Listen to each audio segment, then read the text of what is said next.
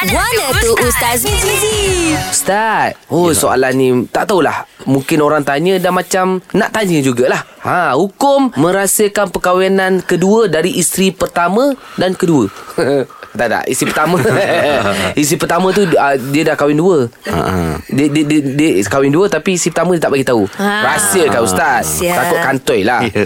Ini biasalah berlaku dalam masyarakat itu kan. Memang bukan lah, bukan Ustaz. takut ke isteri, cuma isteri tu menakutkan. Itu pun ada sesuatu yang ditakuti. Sebenarnya kadang orang lelaki, ialah orang lelaki ni dia berani-berani antara berani takut berani takut buat juga. Hmm. Cuma kadang-kadang dia fikir panjang.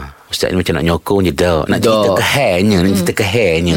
Kenapa orang lelaki merahsiakan perkahwinan daripada isteri pertama? Pertama, mungkin dia uh, takut ke isteri. Aha. Ataupun yang kedua Tak nak gaduh. Sebab dia tak nak bergaduh Nanti Malah menyebabkan uh, ber- ber- serabut. benda bercerai kan Dan anak-anak kecil-kecil lagi mm. Itulah biasanya ha, dia, uh, Punca berahsia Kalau terus terang Memang takkan dapat lah Mm, betul Jadi juga. sebenarnya Nak nikah seorang Baik dapatkan dulu. uh, Tak perlu kebenaran Oh. Dia tak perlu minta minta kebenaran isteri Dia pentingnya kita minta kebenaran Kalau ikut prosedur kita hari ni Di kebenaran di mahkamah Cantik. ya, di mahkamah syariah. Jadi cara dia macam mana? Ha, cara dia kita isi borang dia. Isi borang dia kemudian kemukakan uh, bukti bahawa kita berkemampuan hmm. untuk menyara isteri dan anak yang sedia ada hmm. dengan hak yang bakal kita nak kahwin ni. Hmm. Ha, kita ada pendapatan On. Income passive, income passive, income aktif dan juga side income. Ha tu nak nak ajar cara ASB, ni. ASB semua boleh masuk ha, lah. tu boleh.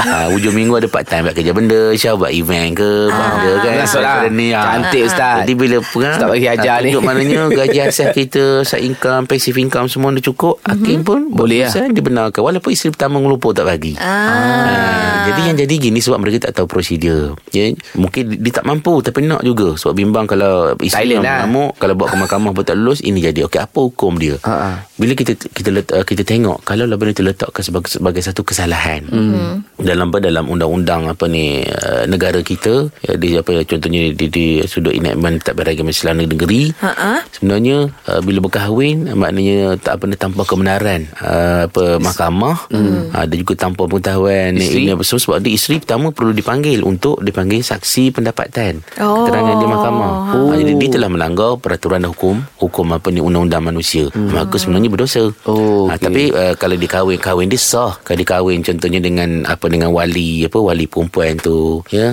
ataupun Hmm. dikahwin di luar daripada Golok-golok. ah, apa apa ni apa lebih pada bab marhalah apa semua Hmm, boleh lah. dia, dia ada beberapa perbahasan dalam dalam dalam fiqh kan ha, kalau segi hukum kahwin dia sah Sah. ha, cuma Sah. perbuatan dia apa ni melanggar peraturan Hukum- hukum manusia. ha, ataupun Hukum menipu manusia, ha, tu salah. dia dia dia berdosa Dosa. Tu lecah tu Tapi Eh, eh. yang fikir hukum Allah tu sah Ha, tapi ada juga orang orang ngelak dia kata benda saya bukan tipu isteri saya cuma tak bagi tahu je. Ha, dia, kata tipu berdosa tak bagi tahu tak apa tak berdosa. Ada pula bokilah Itu dia kan.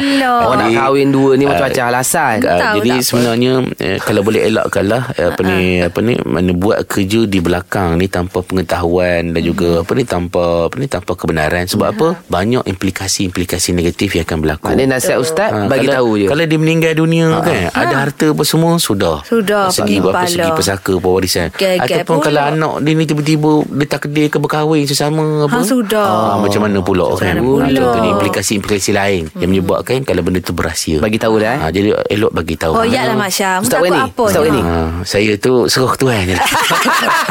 Wallahu a'lam. Padu je Terima kasih ustaz Ada persoalan dan kemusykilan agama? Dengarkan Guana tu Ustaz Mizi. Setiap Ahad hingga Kamis, jam 7.10 pagi, hanya di Gegar Pagi.